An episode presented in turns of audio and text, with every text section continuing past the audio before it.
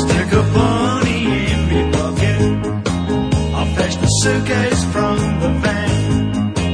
Cause if you want the best, but you don't ask questions, then brother. Hello, folks, and welcome to the Comedy Corner here on Coast Access Radio 104.7 FM.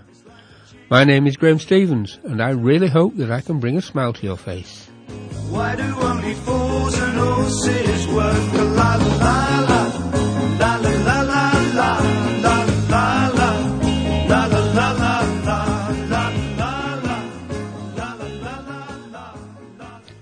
Hello there, and welcome back.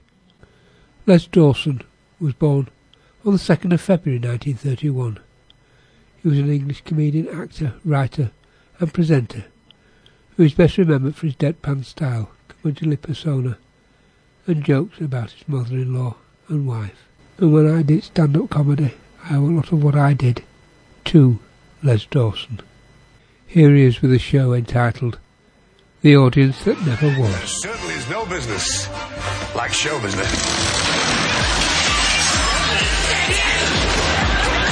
Without a doubt, Les was one of the biggest comedic performers in the country.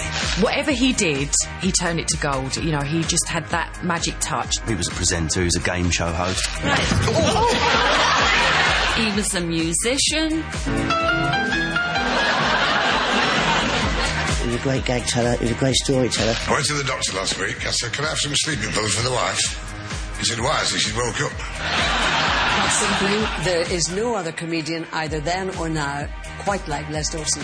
Darling, would you tell your dear mother her bath's ready? She had it last week. We had coq au vin.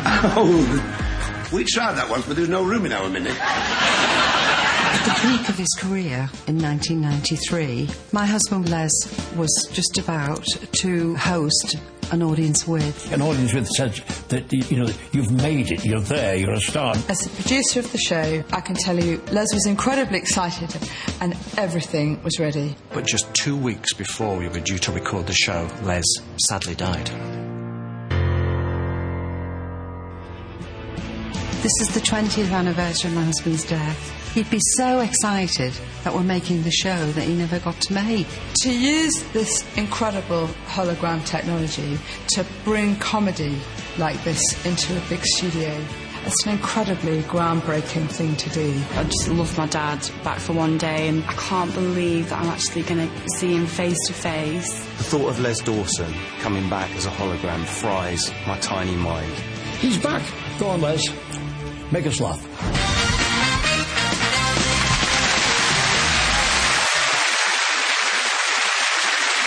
Seven years ago, Les Dawson was about to join the exclusive list of stars that did an audience with.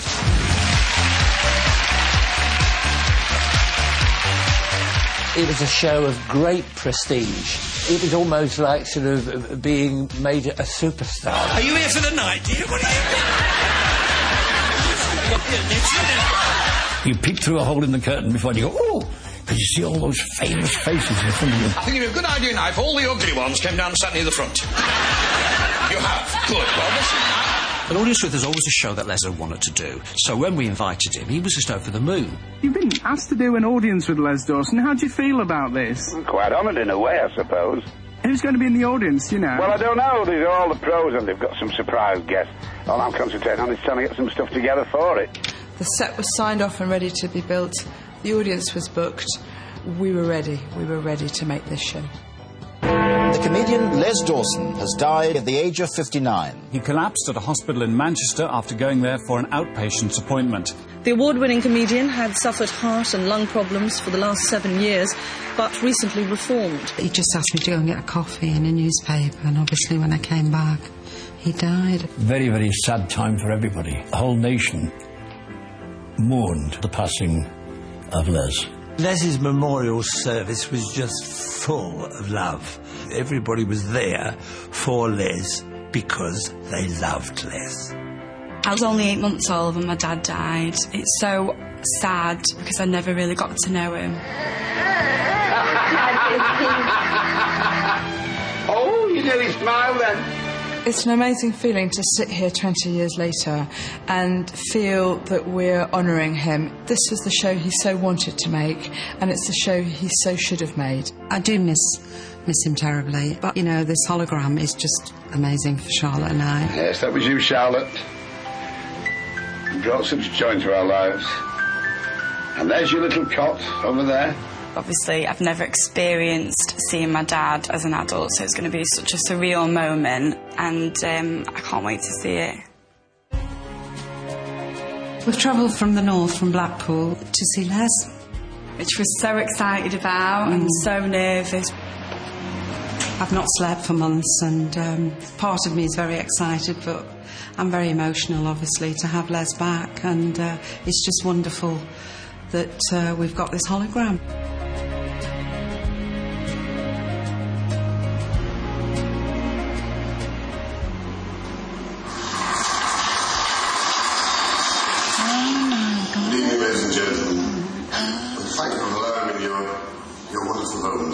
Homes. It's just wonderful, wonderful for, to see him come alive and Surreal. It was, I couldn't. I was just. It was just amazing, absolutely amazing. amazing.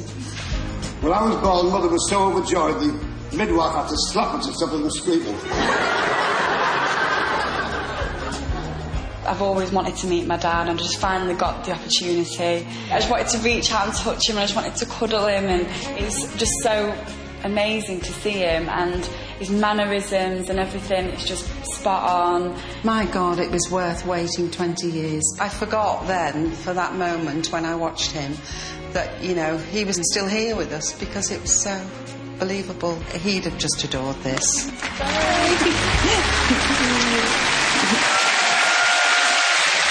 Ladies and gentlemen, please welcome to the stage for the first time in 20 years, Les Dawson.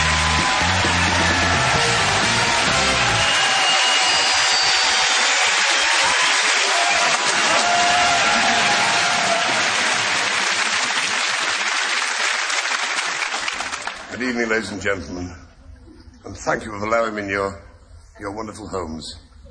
In an attempt to bring a soup song of amusement to lighten the shadows of mundane reality. Firstly, I should like to thank Fire TV for allowing me to work here. Secondly, to thank the wife and kids for making it necessary. The biggest vote of thanks must go to my parents. For that brief moment of indiscretion all those years ago behind a brewery. Which resulted in me being here now. How they loved me, Mummy and Daddy.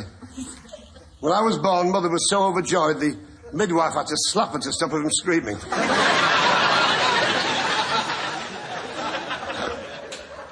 Daddy was such fun to be with. He was always up to mischief. When I was christened, he put piranha fish in the font. the games we played. Blind man's buff on Beachy Head. Hide and seek. He was very good at it. He'd hide and I'd have to find him. Cardiff, Glasgow, Edinburgh. Twice he used to take me out deer shooting, which I thoroughly enjoyed. The only thing I didn't like was when he, he made me run through the forest with antlers on my cap. I think I loved Dad most when he pretended to be annoyed. Like the time we went shark fishing and I fell off the hook. happy memories of a happy childhood.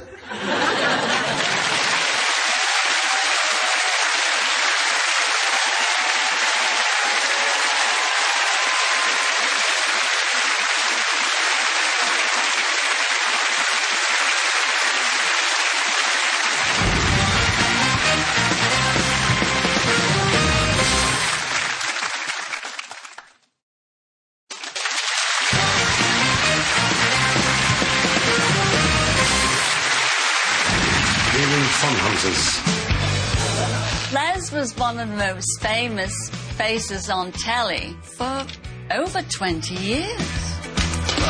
He was one of the few who had enormous presence on television. So distinctive. People loved him, and that's it's the mark of a great star. A wonderful stillness which conveyed this awesome. Funny, comic power. I went to the doctor today, I said, what's good for wind? He gave me a kite. His dressing room was always open for you to go and have a drink with him. He was just noise and graces. He was just down to earth. I did pantomime with Les, and he loved making me laugh. So I'd be sort of in the middle of a song, and then he'd go like that to me. He loved working with other comedians. Good evening, here is the news. John Cleese was a great admirer of Les. we used to cheerfully call them the odd couple. Everybody likes to have themselves made a bit of a fool of. Do you know, you make me laugh. You come in here, you don't bother with a hairdresser. Just did it in a very special way. All the best, you look like a black banana. a twinkle about him and a warmth that made it not malicious. I told you to stay in the truck. I just had to look at Les and I'd start to laugh. Mother? Mother? Mother, What was amazing about Leslie's Gurning, a lot of people don't know, is that he was a, a bit of a boxer in his younger days. And one of the reasons he was able to move his jaw to that position was he actually broke his jaw in a fight once. The oldest form of humour was pulling faces. He just had a naturally very funny face. Les made gurning an art form. I think Les's most famous face is probably something like this.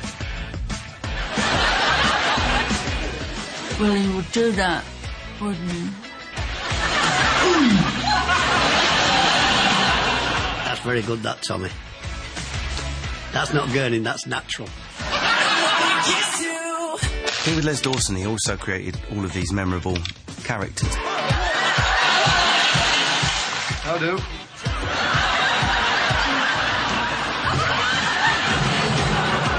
One that really sticks in my mind, amongst all these brilliant canopy of characters, were the two women, Cissie and Ada. The hotels here are wonderful. Oh, Oh, the food is is beyond compare. Oh, wonderful. Mm. Have you uh, have you had the shish kebab? Ever since we arrived. Everyday things made Les laugh. Just listening to conversations uh, of, of people in restaurants, people on buses, or whatever. Have you ever experienced the thrill of a Roman Polanski?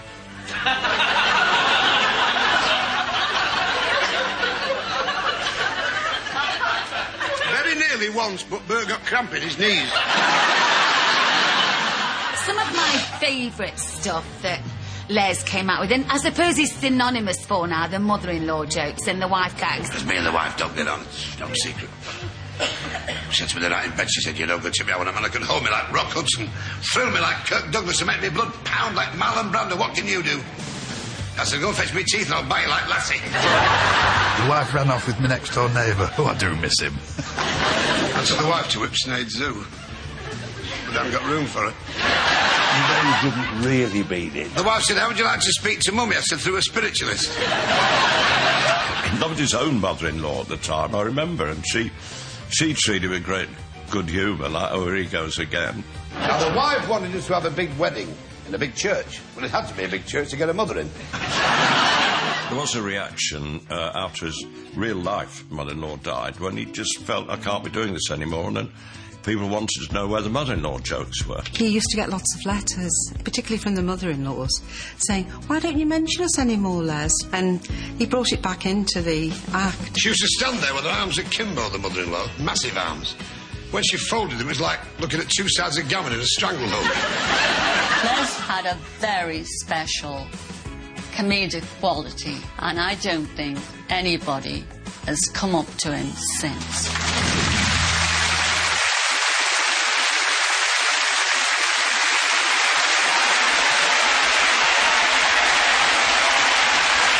Perhaps you join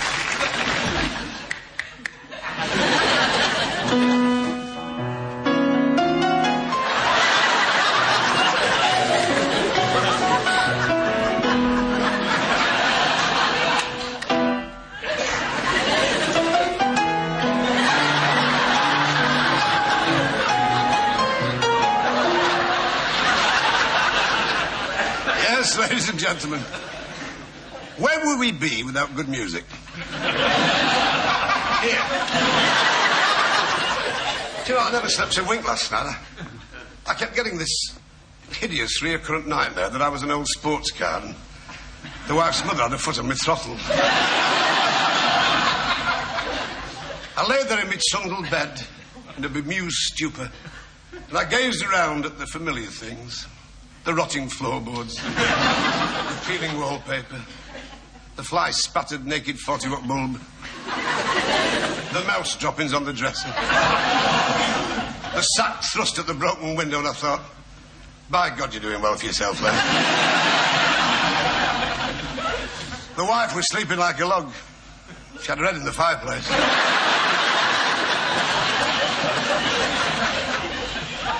As usual, she was snoring with all the rhythmic grace of a gastric bullock.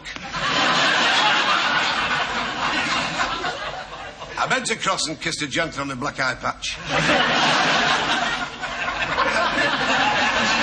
she stirred and yawned. And with her having no teeth, it was rather like leaning over the rim of a damp bucket. Don't get me wrong, I'm not saying the wife's ugly.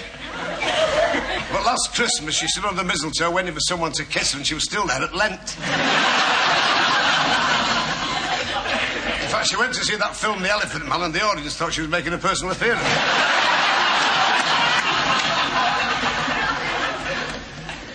From the other bedroom came the sound of the, the mother in law playing a record of Hitler's speeches. She'd obviously had a drink. She was firing a loo into the cat cinders. But that reminded me, I thought, how music has affected my life ever since I was a kid. At the age of five, my dad gave me a packet of sandwiches and a bugle. And he opened the front door he said, blow.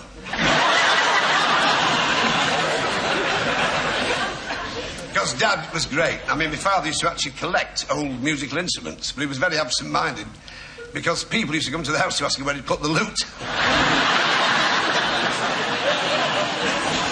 Mummy was a marvellous singer. She had a great voice. She could sing till the cows came home. And when she did sing, it sounded though they'd arrived. In show business, probably the most prominent member of my family was my great Aunt Margaret. She was the last of the Gaiety girls in Edwardian London. And men used to drink champagne from a slipper and throw roses at her she danced. She was 96 when she died with damp feet and green fly. so my, my parents were determined that I should carry on the family tradition of music. And for over seven years, I sweated on the piano stool. And then things got better. They bought me a piano. and Dad was great. Then I used to sit there with my chubby little fists hitting the notes. And Dad was smashing. He used to leap out of bed and help me to keep time by banging the lid up down on my fingers.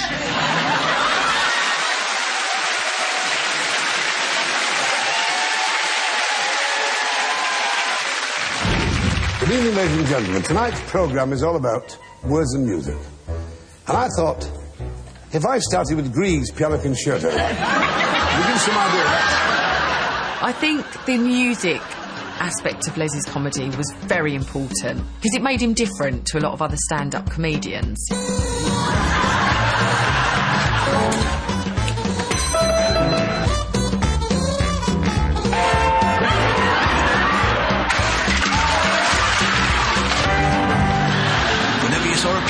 And whenever you saw Les walking up to it, you go, here we go. He learned his craft as a musician before he became a comic.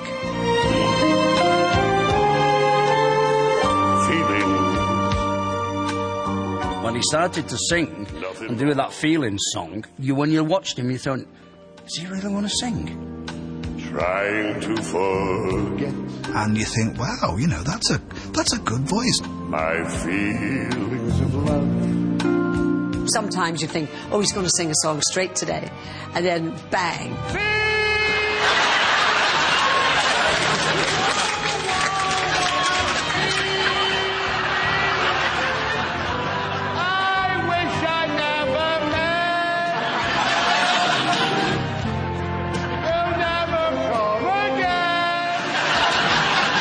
And then, of course, there was the wonderful out-of-tune piano playing.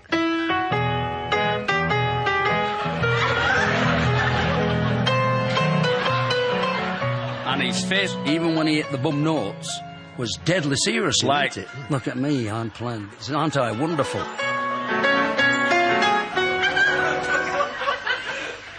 Yes, you've guessed. It's Melody Hour. If you didn't play the piano, they'd be shouting, the piano, the piano. I'd like to play the piano for you. I was going to play you a little something from Mozart, but I won't because he never plays any of mine. Les took his piano playing very seriously, played the piano every day at home. And he would play classical, and then he'd go into the off key.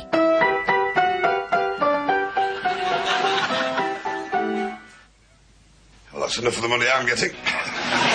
So just as he made the piano one of his sidekicks, I mean, who would have thought of making a bunch of girls like the Roly Polys another sidekick? Big, punchless girls. Ooh, big, ooh. They were good too. He made them into a cliche, very big stars. People had written in and said we looked like Roly, John Roly Poly, so the name came and uh, a huge hit. If you watch them tap dance, they were really light on the feet, particularly more. He had got to be big. In fact, that was the most important thing. Your wise exercise on the platform. Take it off over here, over there. If he thought they were looking a bit slim, he'd order trays of meat pies and trays of cakes. On, girls, let me feed you up.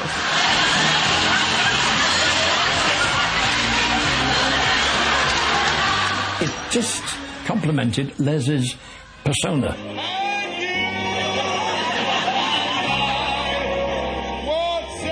He was a short, chubby, jolly gentleman, and they were short, chubby, jolly ladies.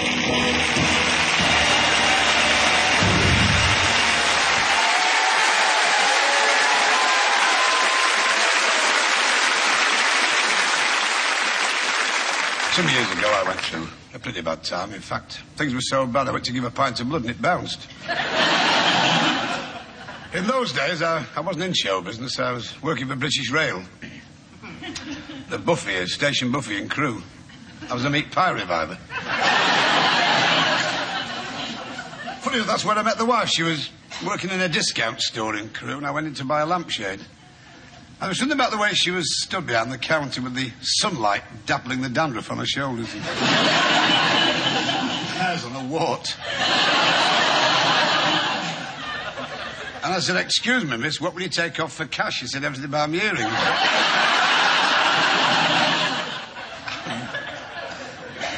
In the winter of that year we got married, I always remember it was bitterly cold. In fact, it was so cold outside the church, brass monkeys were lagging one another. and we went through pretty lean times. The wife lost her job. It was unfortunate. She couldn't, uh, couldn't avoid it. it was, she got rheumatism in her shoulder and she couldn't throw the harpoon properly. and things were pretty bad. We, we couldn't pay the rent. In fact, the arrears were ticked off in the doomsday book. I always remember the furniture was thrown in the street so often we had the loose covers made to match the pavements. I lived in lousy digs. They were filthy. Well, you could tell what they were like. Every time we dropped a piece of coal on the carpet, it left a white mark. Twice a week, vandals used to break in and decorate it. Ah, Things improved. I, I got a job as an actor. My first job in show business as an actor. Yeah. I was in that television saga upstairs, downstairs. You never saw me. When I was upstairs, the cameras were downstairs. I toured America in Shakespeare's Midsummer Night's Dream. I played the part of Bottom, obviously, with my rotundity. Well, the Americans raved over it. They couldn't do enough for my bottom.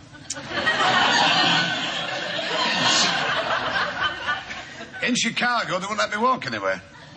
And every night after the show, big fellas used to come backstage and say, We've come to take the bum for a ride.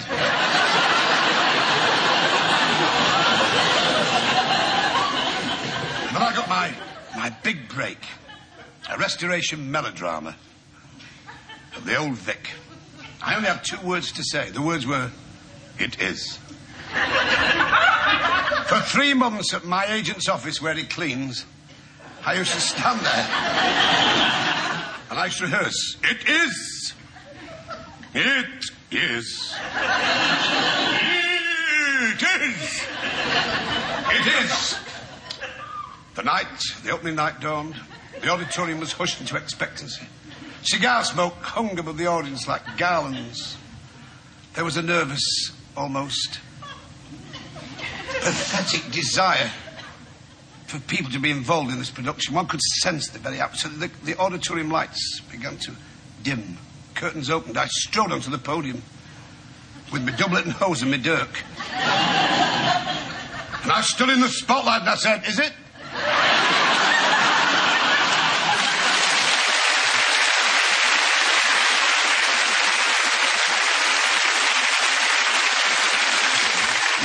The came backstage and said, You're fired. Well, I said, You can't fire me. I know the part backwards.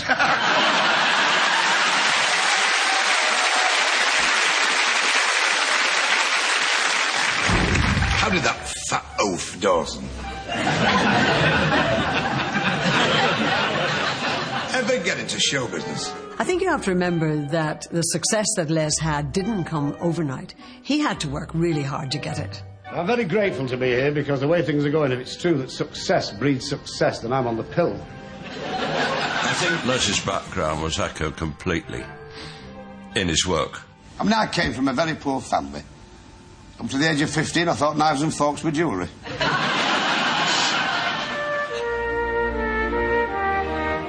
Les was born in 1931 in a place called Collyhurst in Manchester, and that was a very deprived area. I never knew what a pair of shoes was. Daddy used to soak my feet in gravy browning and lace up my toes. And that's where, in amongst all that, internally, he learnt that books had a magic to them, words had a magic to them. I was pretty stupid as a kid. The only thing I could do was string words together. And I had a love of, you know, prose. He left school at the age of 14, and I think he was destined to be a writer. There was one teacher there called Bill Hetherington. He just happened to say about this essay which I'd written about Winter's Day. One day he'll be a writer. He spent his early days playing in bars in, in France. I read uh, somewhere that you once played in a French brothel. Is that right? There wasn't a lot of money, but there was plenty of perks. No. Well, I thought Paris was the place to gravitate to. I mean, it's not really, because there's too many distractions in Paris, you know. You, in fact, did a lot of other jobs, didn't you, before you, you made it big? What do you remember most vividly? I was a vacuum cleaner salesman. And a woman called me in, and she, because I looked so pathetic at the door, and I had a suit that was so shiny, I used to clean it in mirror glass. While Les spent his days as a salesman, he spent his evenings on the comedy circuit. So we did the working men's clubs. That's what we and he did. And what we've drove home, and he was doing the same. I'm packing in tomorrow. I'm going to get another job because you've just died. They've crucified you. Horrible. There are some tough audiences up there, you know. Oh, my word, there are. I mean, there's some, you know yourself, in, in Barnsley. If they like your act up there, they don't clap, they let you live. He wasn't getting anywhere at all. He couldn't get into the A-list somewhere. Lee, we're going to pack it in. When my agent first rang me about this engagement, it came as something of a shock. Because the way the work's been coming, and I thought he'd gone down with the Titanic. He just couldn't make that break, and he was getting more and more depressed. And his first wife, Meg, had said to him, Why don't you try Opportunity Knocks? Opportunity Knocks was the talent show of the 60s. It was the perfect opportunity for new acts to be seen. Your host, Hughie Green. We were auditioning in Manchester, and Royston Mayoh, who is our director, he said, I have got a chap I've known for years. I'm not going to sit in on the panel today. He said, I just want you to give him a chance, push him in on the auditions. And as I'm talking to Hughie, they're pushing the piano on. And Green said to me, Oh, no, not another pianist. Of course, Les sat down, and within 10 seconds, Green was falling apart laughing. Well, you've been such a nice audience, I would like to say that if you're ever in Manchester, come and look us up. The door's always open. We can't shut the damn thing. He come out and he won that audition. It literally changed everything for him. Everybody, but everybody was blown away. And the door's open for him. And here he is tonight, Les Dawson. Mr. Les Dawson. Les Dawson. Les Dawson!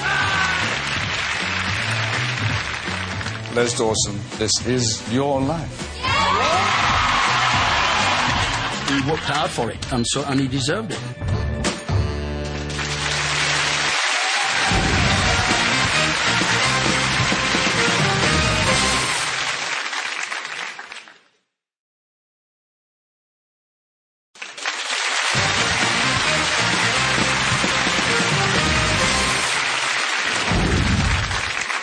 Out of all of the sketches that Les ever did, the most successful was Cissie and Ada. Wonderful times. It's a funny looking baby to me. It's a bit odd. I mean, I've never seen one with a cleft chin and two warts under its nose. You're looking at the wrong end. Cissie and Ada were a classic Formula double act with Roy Barraclough. One rather prissy and precise, and uh, the other one sort of vulgar and loose. Do you know they adore my cuisine? Oh, you know, very nice. yes. Fred Earnshaw, you know, he can't wait to get at my gazpacho.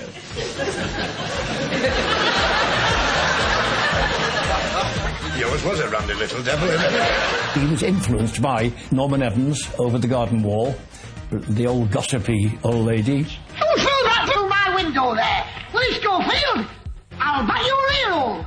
Immediately, Les is thinking that is the absolute blueprint for what we're going to do. Tell us how Cissie and Ada started. We used to pre-record loads of sketches in the studio without an audience, and you had to hang around for a long time, and people used to get bored. So Les used to amuse all the crew and the technicians and go into this routine.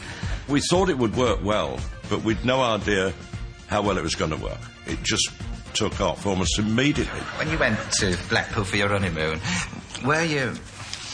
This is girl talk, really. Were you Virgo intact? I was just bed and breakfast. He got a lot of his material, I would say, from his own mother uh, and his aunt, who worked at the cotton mills. They couldn't hear themselves speak with the looms, the noise of them, so they used to mouth the words. Has she, uh... Has she seen you at the doctor's? Well, yes. This is it the old trouble? What trouble? Woman's trouble. That reminded me of me mum and Auntie Nellie. And I loved all that. You know, the pushing up of the right boob or the left boob or whatever. Bill calls this Brownies Grand National Brassiere. Why? Five pound each way. Some women in Lancashire were just like Cissie and Ada. Um, Roy Barraclough's uh, Cissie character reminded me of the woman at St Anne's Social Centre who gave me the sack when I was a glass collector. She said, You took that glass too soon, there was still tuppence worth left in it. The characters were everywhere. And, and Ada, you know, she'd sit with her legs apart like that, you know, showing the directory knickers, that sort of thing. Edith, what are you doing? She's damn ridiculous. Like climbing an Alp. He hated rehearsals. He'd do anything not to rehearse, you know. He'd go through a sketch once and then say, ah, well, that'll be all right now. He'd thrown the script away. He knew it. That was Monday.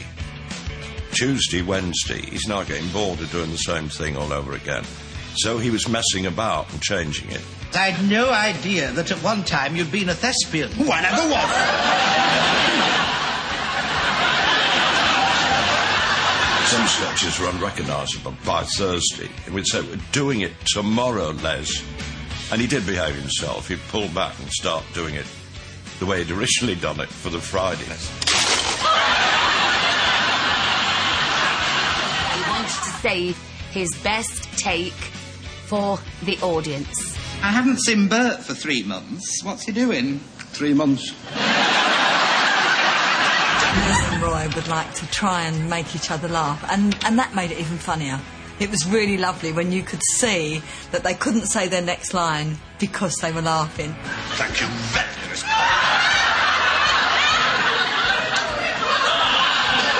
Well, that's ruined Florrie's Cream Lagoon, hasn't it?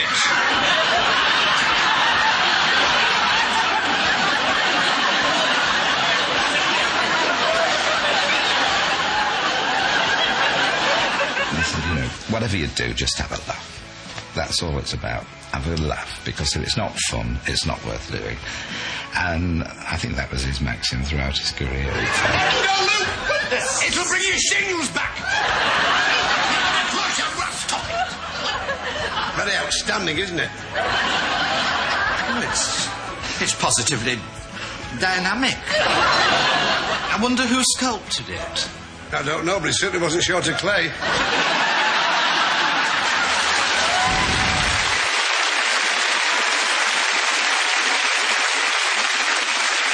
Might I'd like to, if I may, play you a memorable song, one that is forever in our thoughts. It's a truly unforgettable number, and that's why it's called Unforgettable. Thank you.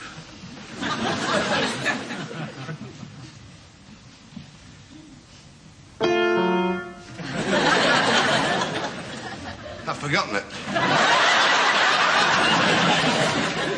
Please forgive me if I appeared down in the mouth this evening, but I've just had some bad news. I, tomorrow it's the mother-in-law's funeral. She's cancelled it.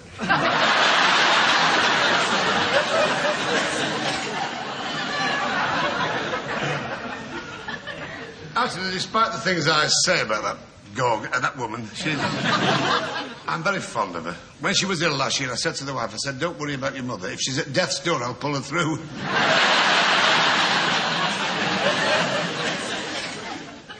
She went for a swim Loch Ness in the Mosgret and Piccadilly Lake. I haven't seen her for about a fortnight. It's a fortnight ago. I was in a public house of dubious distinction.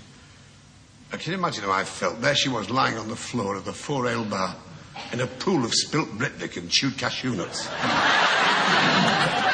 Six men from an oil rig were hitting her with bar stools.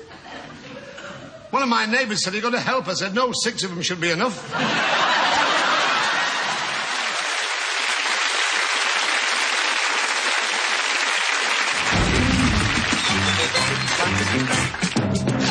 Blank, blankety blank, boom boom. Blankety blank, blankety blank, blankety blank.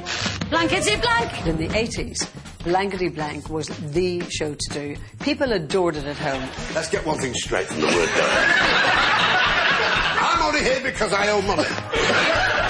Terry had made it a great success to begin with, and then Les took that over. It was such a good idea to follow a dull old presenter like me with a really good stand-up comedian like that. See, this is the first time I've hosted a quiz show. And quite frankly, I feel about as comfortable as a lame turkey sat on a pile of Paxo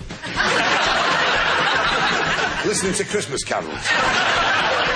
He was the natural successor to Terry Wogan. I used to get it right when Terry was here. Up To here with Wogan. What was great about Les when he took over from Terry Wogan on Blankety Blank was he had no respect for the, the game show, See, it's things like this that makes the show what it is, a failure. no respect for the contestants. That dress is smashing. I love last year's fashions. He had no respect for it at all. With Les, if he did something wrong, they usually kept it in the programme rather than him being embarrassed for the fact that he'd forgotten something. Tracy. Tracy? Oh, no. Stacy. He had that rare gift. People positively wanted to be insulted by Les because he could insult you without a trace of offensiveness.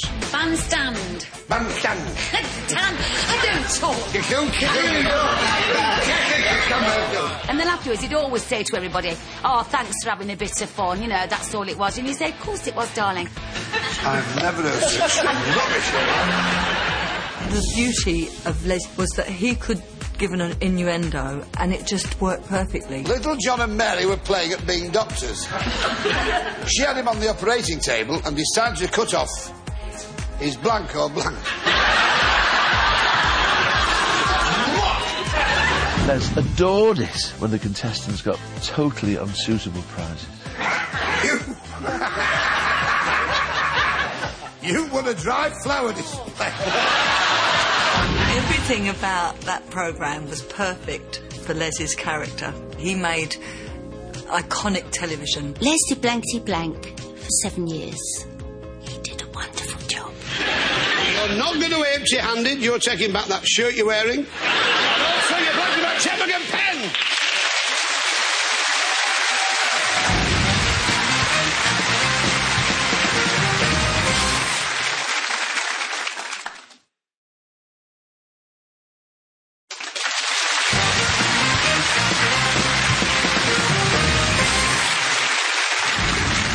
Was a wonderful storyteller, and there was nobody better at building up a story. As soon as I saw her, I fell in love. I know she wasn't a beauty in the accepted sense. I mean, she was so thin, I don't know why she wore a brassiere. I've seen bigger lumps in oatmeal. It wasn't necessarily the, the material, it was the way he used the language, the way he built it all up. But I loved her with every fibre of my being, and I, to me she was everything. And then one night we went back to her flat, and that thousand to one quirk of fate, something you could never anticipate. She fell asleep on a waterbed, and the house caught fire, and she was poached to death. He was doing one-liners. He was so good at doing the story in between. One day I was selling my office. The curtains were drawn, but the rest of the furniture was real. It's like a little a heart machine. The narrative is like that, and then now and again, just a joke like that.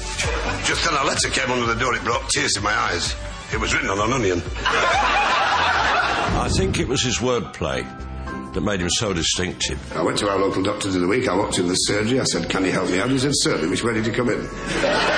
It's just a classic when uh, he's describing um, observing the night sky in all its majesty. As I looked at the myriad of stars twinkling like pieces of quicksilver thrown carelessly onto black velvet.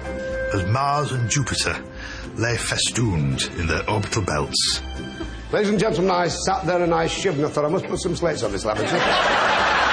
Just beautiful. He had a very serious side to him. He was a very serious writer, wanted to be a journalist uh, originally. He worked tirelessly at home through the night many, many times, writing, playing with words, juxtaposing ideas. I used to be a British secret agent. I was known as 003 and 58. We were so poor that the mice in the kitchen used to set traps for us. Although Les is not with us any longer, we all keep getting reminders of him. Uh, Brendan O'Carroll with Mrs. Brown's Boys. You know there's an influence in there. Cross dressing, you know, uh, he made that popular, you know, and yet he never looked like a woman. If you look at Little Britain, David Walliams never looks like a woman. Les Dawson was one of the people that blazed the trail for oiks like me to be able to use flowery language. He had a humour that will never, ever date.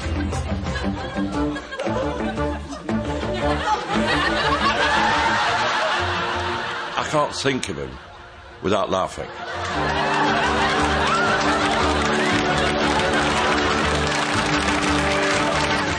One of the outstanding comedians in British life. We can really say, me and Tommy, that I don't think we'll ever, ever see another storyteller like Les Dawson. He was the master. He was brilliant. I'm extremely proud to be Les Dawson's daughter. He was just such a brilliant comic. He was a great storyteller. And the best of all, he was my dad.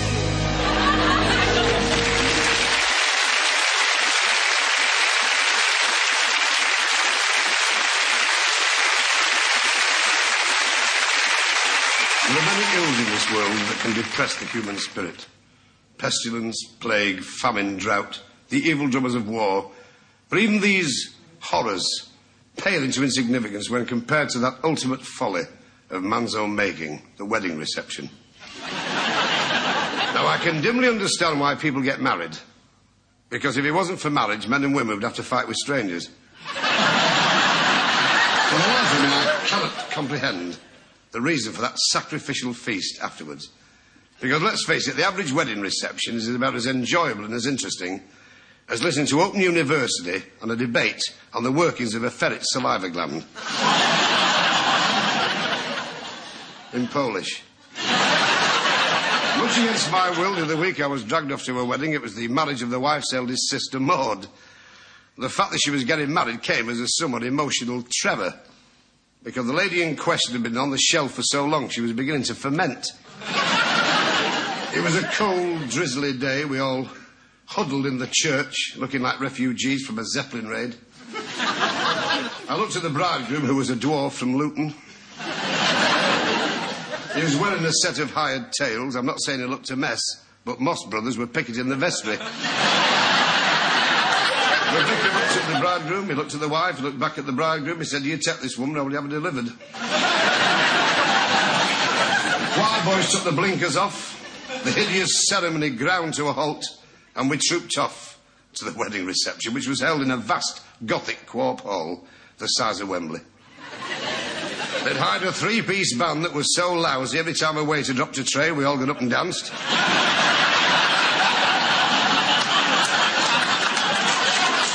The wife's family went to the running buffet like a shoal of piranha fish. In fact, the struggle for the sausage rolls got so fierce, Henry Cooper did the commentary. and the catering was a mess. The boiled ham had been cut so thin, somebody shouted to a waitress, You deal and I'll shuffle. the sherry was weak and warm and obviously a cheap one.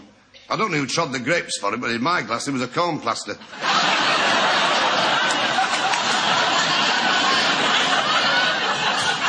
Dreary night rolled on. The mother-in-law got drunk and stood on a chair singing all the songs she'd learnt as a stormtrooper.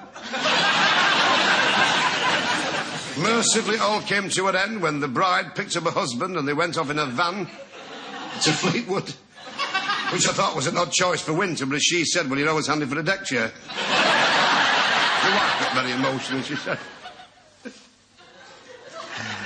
she said, look at them. She said,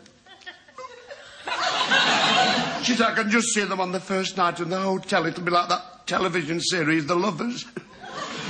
I said, with the difference in size, it'll be more like Mission Impossible.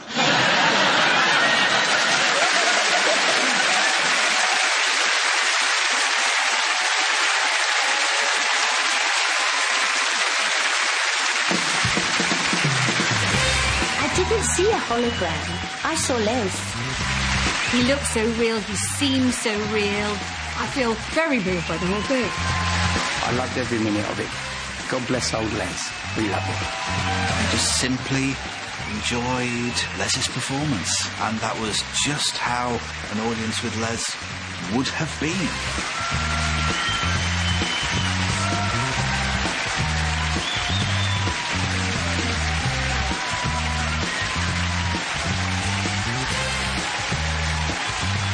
Les was definitely there with us. It was amazing. This is beyond my dreams. It's wonderful.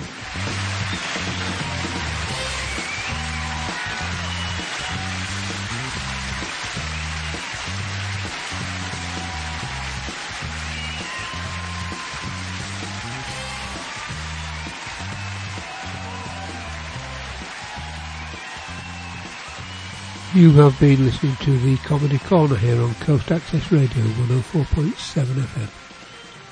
And that was a show featuring the late Les Dawson in an audience that never was. So I'll speak to you again next time. This is Graham Stevens saying, keep smiling. We've got some off-price crack ties, some miles and miles of carpet tiles, TVs, deep freeze, and David Bowie LPs, pool games, gold chains, worst names, and Edda Push, and Trevor Francis track suits from a mush and Shepherd's Bush. Push, push, push, push, push, push. No income tax, no VAT, no money back, no guarantee. Black or white, rich or poor, we'll cut prices at a straw.